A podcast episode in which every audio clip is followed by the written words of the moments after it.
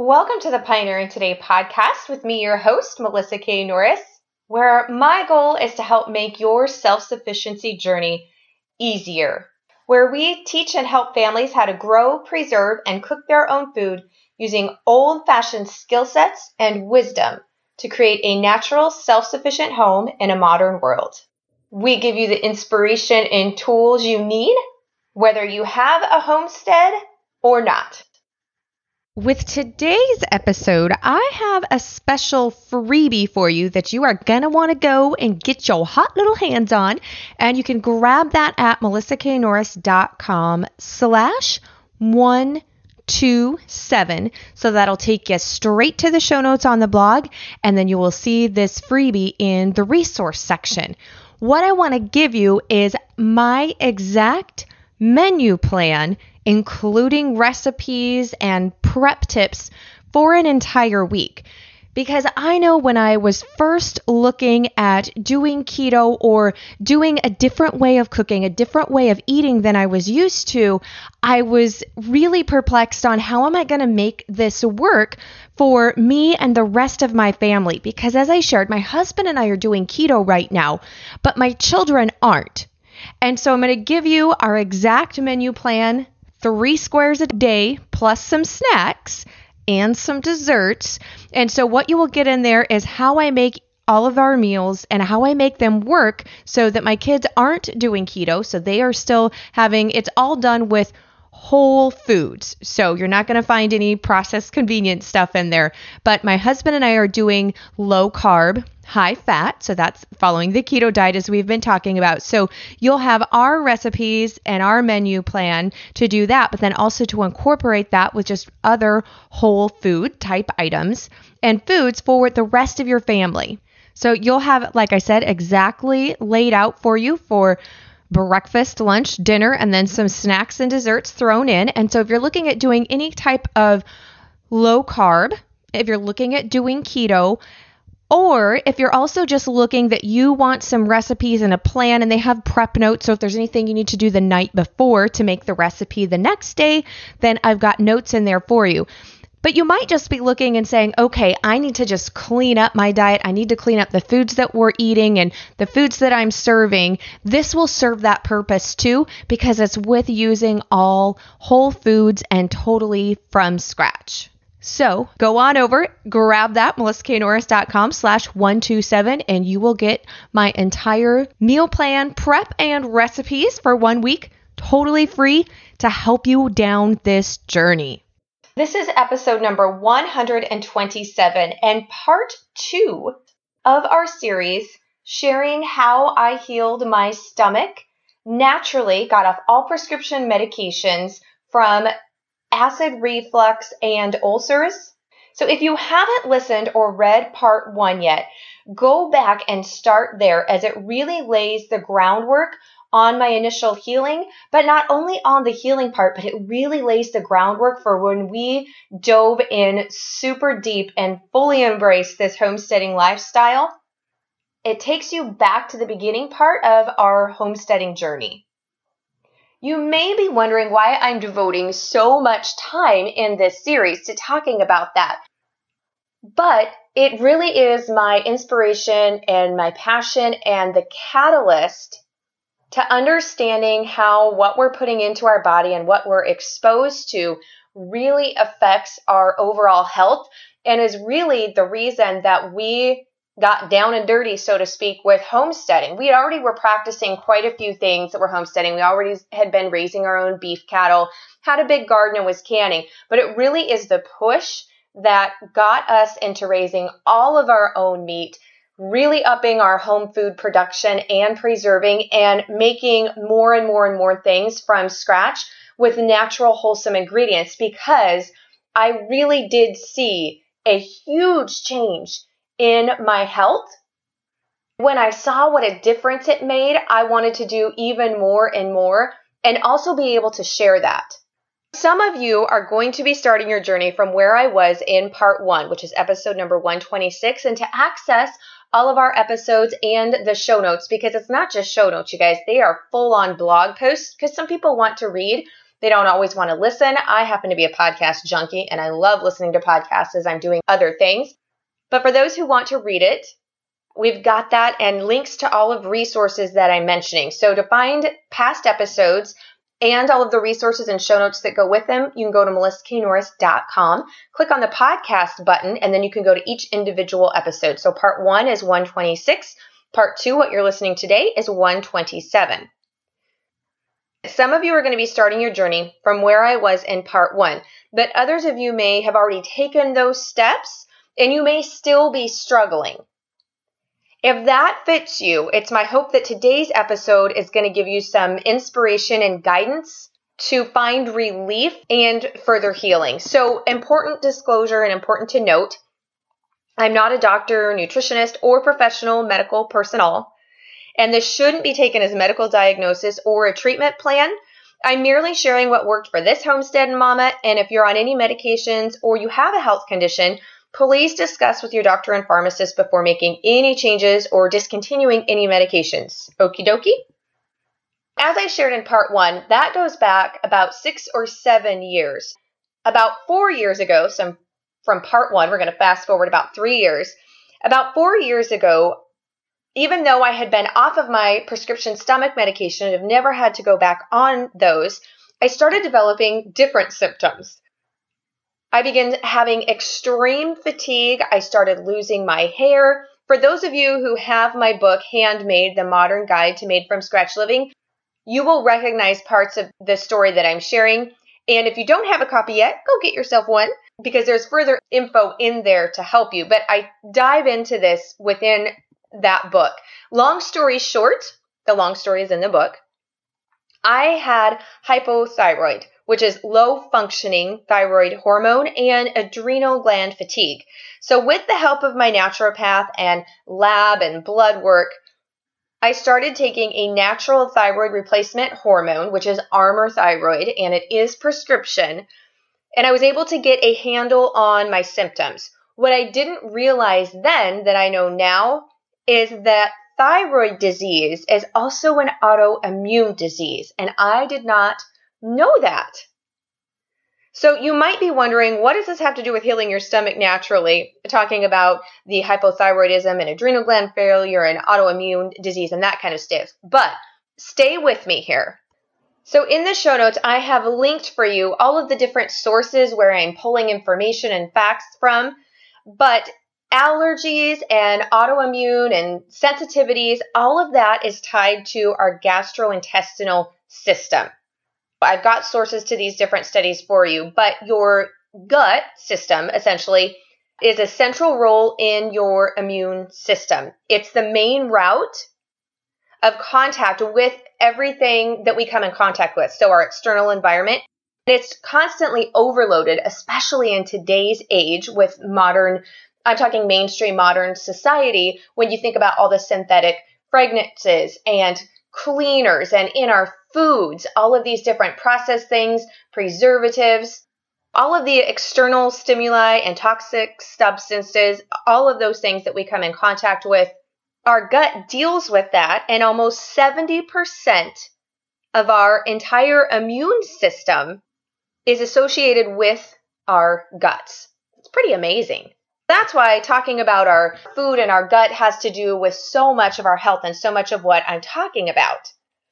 As I said, I no longer had the acid reflux and the heartburn, but I still had some major gut health issues.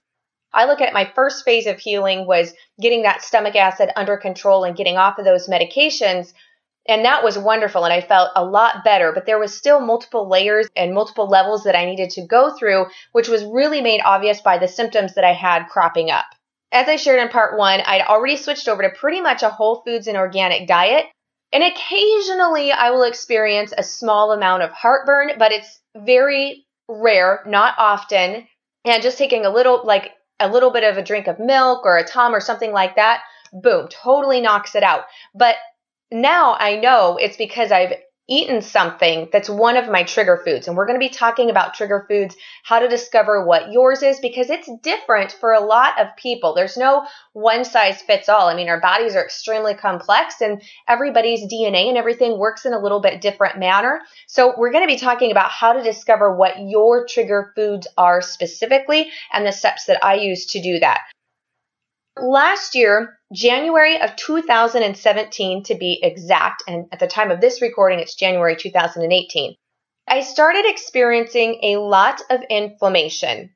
I had gained an extra 10 pounds, which I know flat out was because I was indulging in Christmas goodies. I tend to have no willpower when homemade fudge is sitting on the countertop.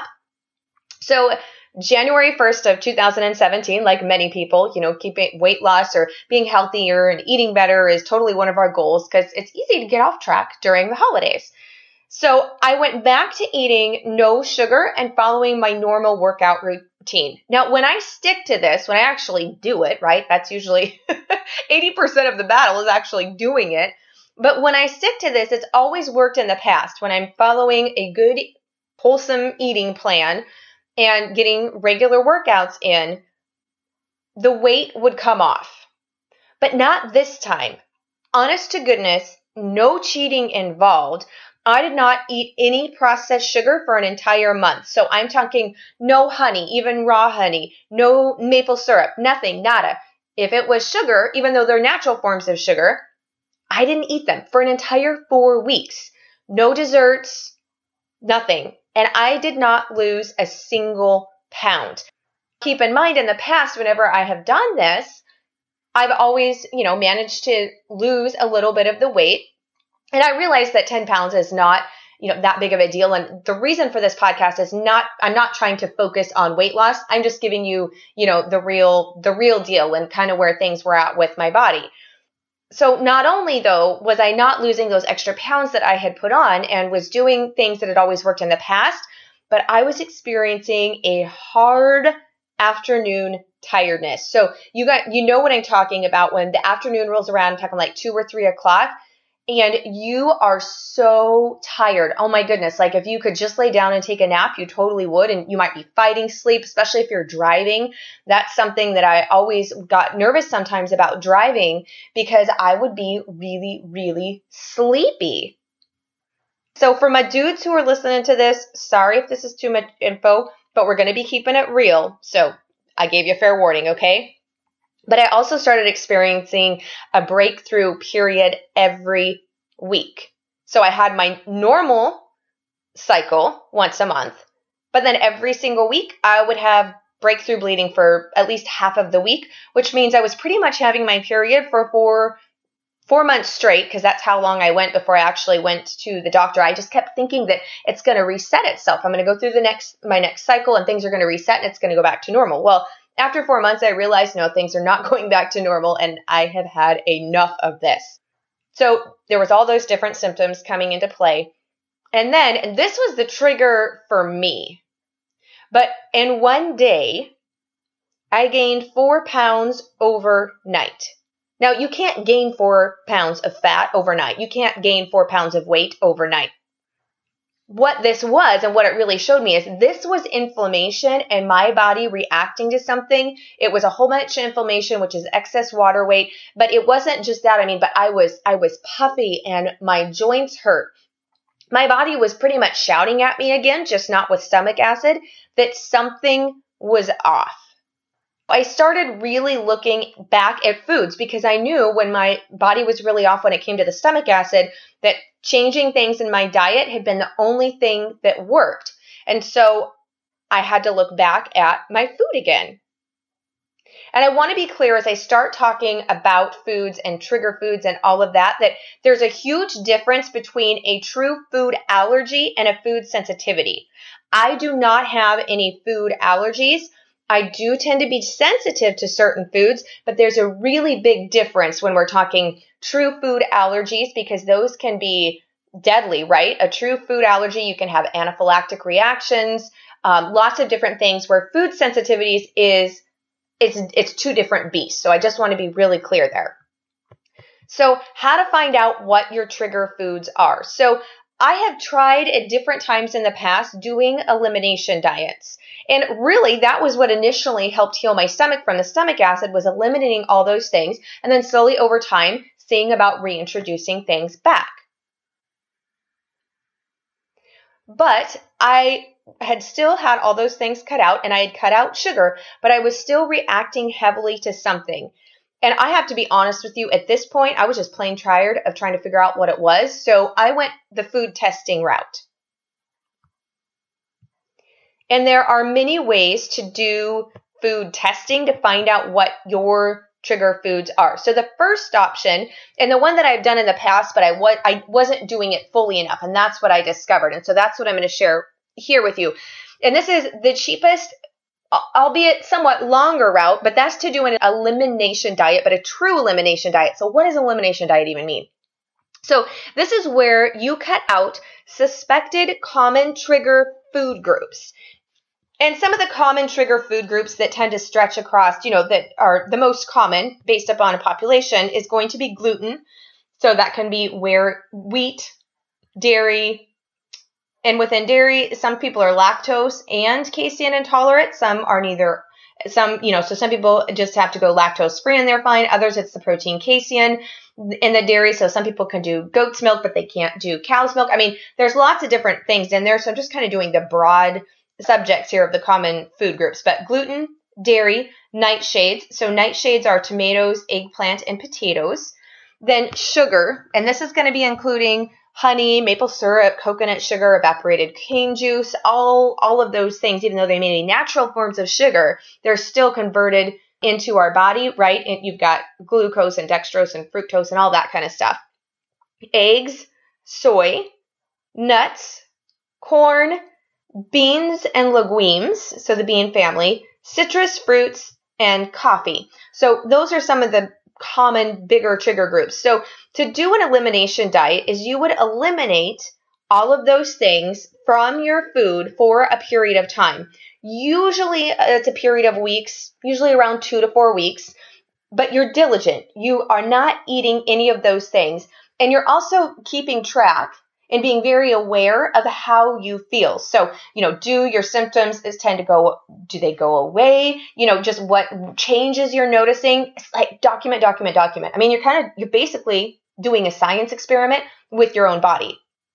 So, after you do the elimination diet for two to four weeks so that your system clears out all of these food items, then you bring back each of those items one at a time to see if you react to them. And I did talk about this a little bit in part one, but if you want more information on doing an elimination diet and your food sensitivities, I have for you in the show notes a link to a resource that really walks you through in depth and depth and depth and how to bring back a food. So you would bring back one food at a time and you would eat it and then you'll wait for three days and you will document, you know, day one, day two, day three and see how you feel. So there's a resource guide that I've linked to that's going to really dive deep into that if doing an elimination diet is something that you want to try. So, the second way to figure out what your food trigger foods may be or what you have a sensitivity to is to do a skin prick and blood testing. So this is going to be performed by your doctor or an allergist. So this is where you, you know, go and see a medical professional. It's faster than the elimination diet many times, but uh, most of the time, and this is generalities, there's always exception to the rules or whatever, but your doctor or allergist will still have you do an elimination diet with it to really, you know, really pinpoint things. But doing the skin test for allergies and then of course the blood testing where they, you know, look at different things in a lab is going to give you a really true and clear picture. You do have the added cost of doctor's visits and lab works depending on, you know, what kind of healthcare coverage that you have. But that if you have a really really severe, that is probably the best route to go because you're going to have definite answers. Now, the third way is muscle testing or applied kinesiology, which AK is kind of the short abbreviation of that. And I want to be straight up with you. There is a lot of controversy over using muscle testing or applied kinesiology testing. Okay. So I just want to, I always want to be straight up with you guys. The gist of this testing is that a patient will hold a food item some tests will have you hold it in your hand, like where it's in a vial. Some will do oral testing, where you actually have, you know, obviously the food's in your mouth, and then you they test for muscle weakness in the body, both without food and then with food. So you'll, for me, and it sounds hocus pocus. I I totally understand that, and but I have to say this is the route that I went, and there has been some correlated studies done that shows there is some merit to it and I've linked to a study from the US National Library of Medicine, National Institute of Health, where they did a pilot study on 17 people where they first tested them with the applied kinesiology muscle weakness testing. And then they did both a radio allergy, I'm probably totally butchering this, y'all, but a radio allergosorbent test and an immune complex test where the lab test confirmed 19 of the 21 food sensitivities that the muscle testing did. And I have linked to that exact study so you can go and read the information for yourself within the show notes. So for me, the muscle testing that I had done was I uh, first you I held my arm out straight and they push down on it and you're resisting, right? So it's how st- can they push your arm down at all when you're resisting? Then you hold the food item that they're testing to see if you have a sensitivity to or not. And they'll you are giving the same amount of resistance and they'll push down on your arm. And for me, the foods that I was sensitive to, I was trying my hardest to push and the muscle weakness was very apparent. Now, like I said, there's you're going to read a lot of places where people have controversy over this. Some people say that it doesn't work. It's just a bunch of hocus pocus. I think it really is finding someone that you trust that does this, that is actually trained in it, and all of that. But you're going to have to draw your own conclusion. So, like I said, some people are going to think it's just a scam. Each each of us has to make our own conclusion and decision on it. I'm just sharing with you what I did, and then you just get to take that info and decide for yourself from there. So, I just want to be really clear on that though. So, I had the muscle testing done, and based on those results, I did an elimination diet. And for me, it was spot on. So, meaning I took the results of the muscle testing, used that in the elimination diet, and eliminated those foods. And it was my results were, for me were very dramatic in the difference. I also want to note, though, here that your food sensitivities can change. So it's always important that we pay attention to our bodies. Some things may bother you now. After giving your gut a rest or some time to heal, you may be able to eat them in the future or not. There's some things that like I'm never going to bring soy back in. You know, there's some things that I can't bring back in on a regular basis no matter what. Or as in this case, is it was things that hadn't been bothering me on my on the first round of healing did bother me later. So our bodies are constantly changing, and I just want to bring that point up too. So, my elimination diet, based on my sensitivities and findings, I found that whey protein powders, even the good ones, so I'm talking about I was doing, you know, totally organic, no weird fillers, that type of thing, I do not get along with them. I can do homemade yogurt just fine, but not whey powder. So I was using whey powder as an way to add some protein to smoothies I was doing. And it was really bothering me. I can make the same smoothie with homemade yogurt, which I make myself, and I let mine do a full ferment so that it has less of the sugars and stuff in there. But I could do the same smoothie with just eliminating that whey protein powder and I'm good to go. But that whey protein powder really bothered me. Then I also discovered that the brand of organic raw cacao powder I was using and I didn't get along. I switched to a different brand and I don't think it was the brand. I think it, maybe it was something in where it had been packaged or the processing plant, maybe some cross contamination. I don't know because it was a good organic brand of cocoa powder, but I switched brands and I haven't been having reaction. So hard hard to say there, but was very interesting for me. I can have limited amounts of fresh ground organic spelt flour, but hard white wheat causes a flare up in me. Dairy and eggs are not issues for me. I already knew that soy was a huge trigger. Nightshades don't bother me though. So tomatoes and eggplant, those don't bug me at all. Green beans don't bother me, but I found that shell beans, even when I'm properly soaking those, you know, for 24 hours and everything like that, those uh, my body handles best if I just do them in small amounts and occasionally. So it's not something that I should be eating every week or multiple times a week or maybe even every other week. It's something I can just have occasionally. I'm fine. But if I have them a whole lot, my system just doesn't like it. I want to share what is working best for me right now. As I mentioned, finding out my trigger foods and then adjusting my diet and being diligent about recording how I felt has made a huge difference. Last spring, 2017, when I was diving into this research and, you know, looking at these foods that I was cutting out and how do foods affect our hormones because I I knew based upon the symptoms I was having with all of that breakthrough bleeding that I was what they call estrogen dominant, meaning I did not have enough progesterone in my system and that's why I was having all of that breakthrough bleeding. But being estrogen dominant has all kinds of other things as well. If we have too much estrogen in our system and you don't have enough of your other hormones to balance everything out, it can cause problems. So I was really looking at, you know, the foods and how hormones affect our health and how foods that we eat can help to balance or change or just has an impact on all of that stuff. I discovered last spring the ketogenic diet. It's called keto for short. And honestly, I have had amazing success with keto. It's what I'm following right now. Even though I wasn't eating processed sugar, honey, or maple syrup during that four weeks of last January 2017, I was still eating a lot of carb heavy foods. Now, don't get me wrong, I am not villainizing carbohydrates. But most of us aren't aware of how many carbs we're eating or how many carbs are in the foods that we're eating. Of course, grains and fruits have carbs, but so do your vegetables. And many of our vegetables can have quite a few carbs. Now, not if you're comparing the carbs in your vegetables to the carbs in a piece of bread or obviously a piece of cake or candy, something like that. But let's be honest, most of us aren't binge eating just our vegetables. However, I was in a state where I was eating way too many carbs, even though they were healthy and whole food carbs.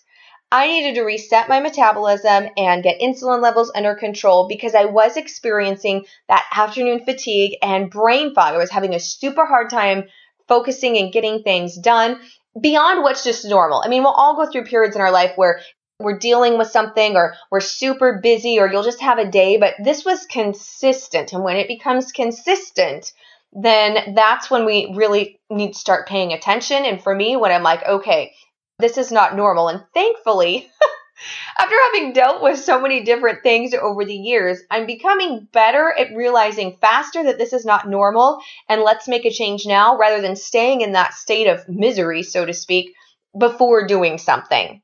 That afternoon fatigue and the brain fog and all of that completely disappear when I'm in ketosis. Now, I want to be clear again, the keto diet is not for everyone. Also, ketosis and ketoacidosis, which ketoacidosis is a very dangerous thing to be in when you're talking about diabetics, especially. Ketosis and ketoacidosis are complete two different things. But the keto diet is not for everybody. So if you've got diabetes, you're pregnant, high blood pressure, that kind of thing, you need to check with your doctor. So, what is a ketogenic diet? In a nutshell, it's where you eat high healthy fats, moderate protein, and low carbs, which in turn, when you enter the state of ketosis, it makes your body stop burning glucose, which is what we turn carbs and sugar into, for fuel.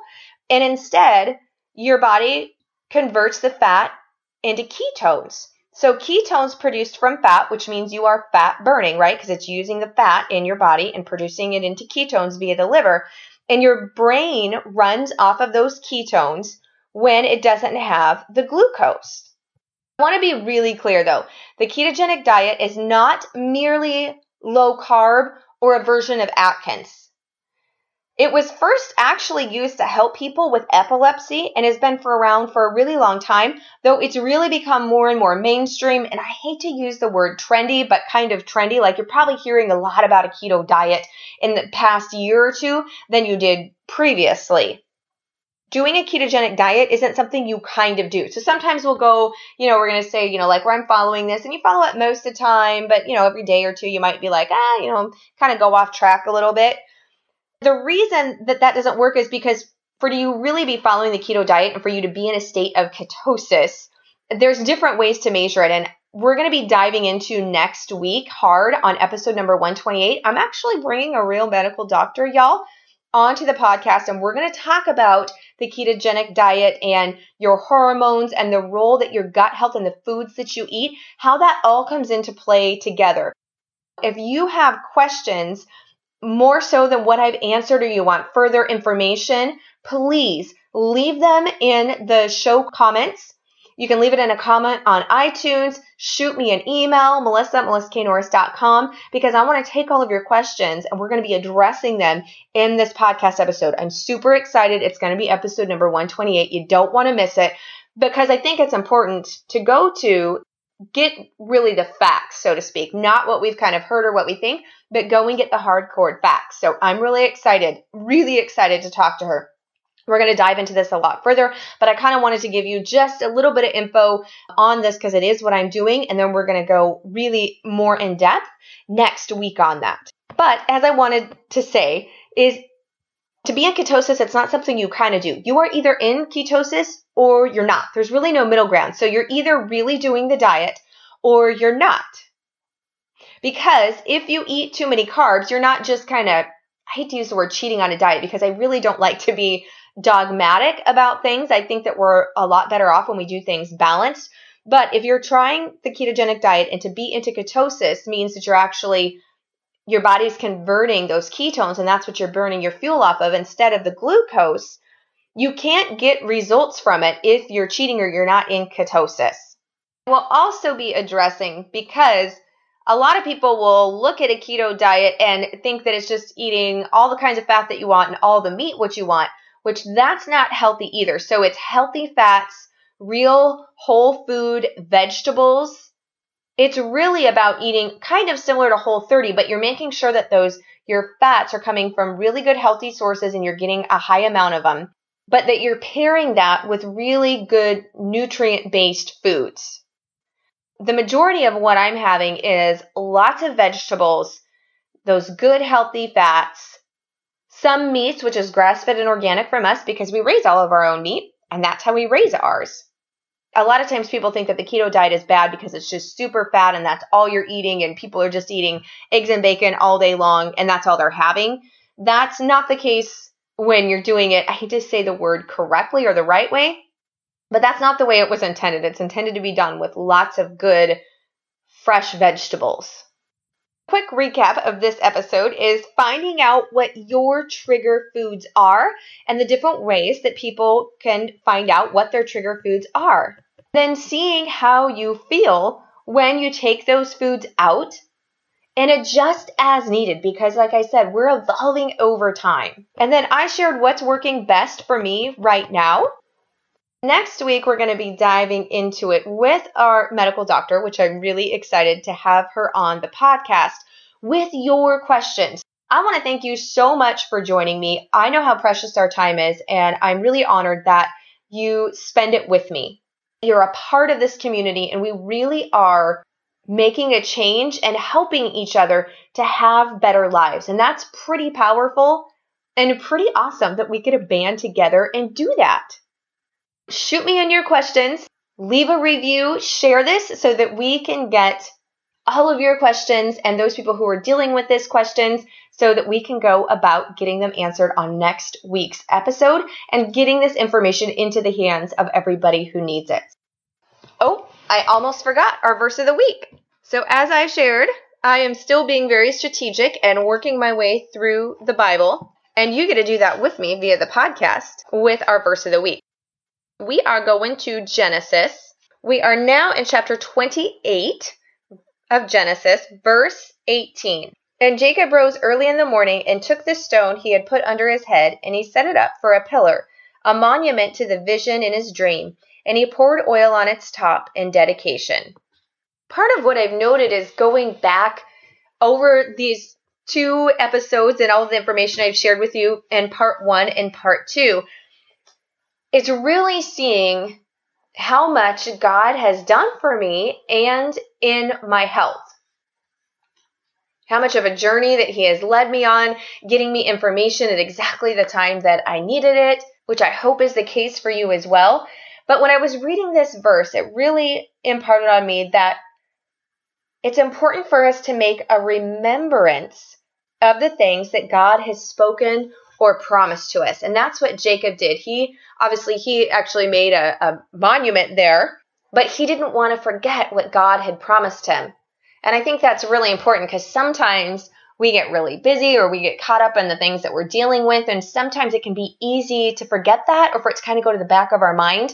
But this really did bring forefront how important, how much God has done for me and how important it is to set up those remembrances and to remember the amazing things that He has done for us and the amazing things that He's going to be doing from those promises and taking us forward.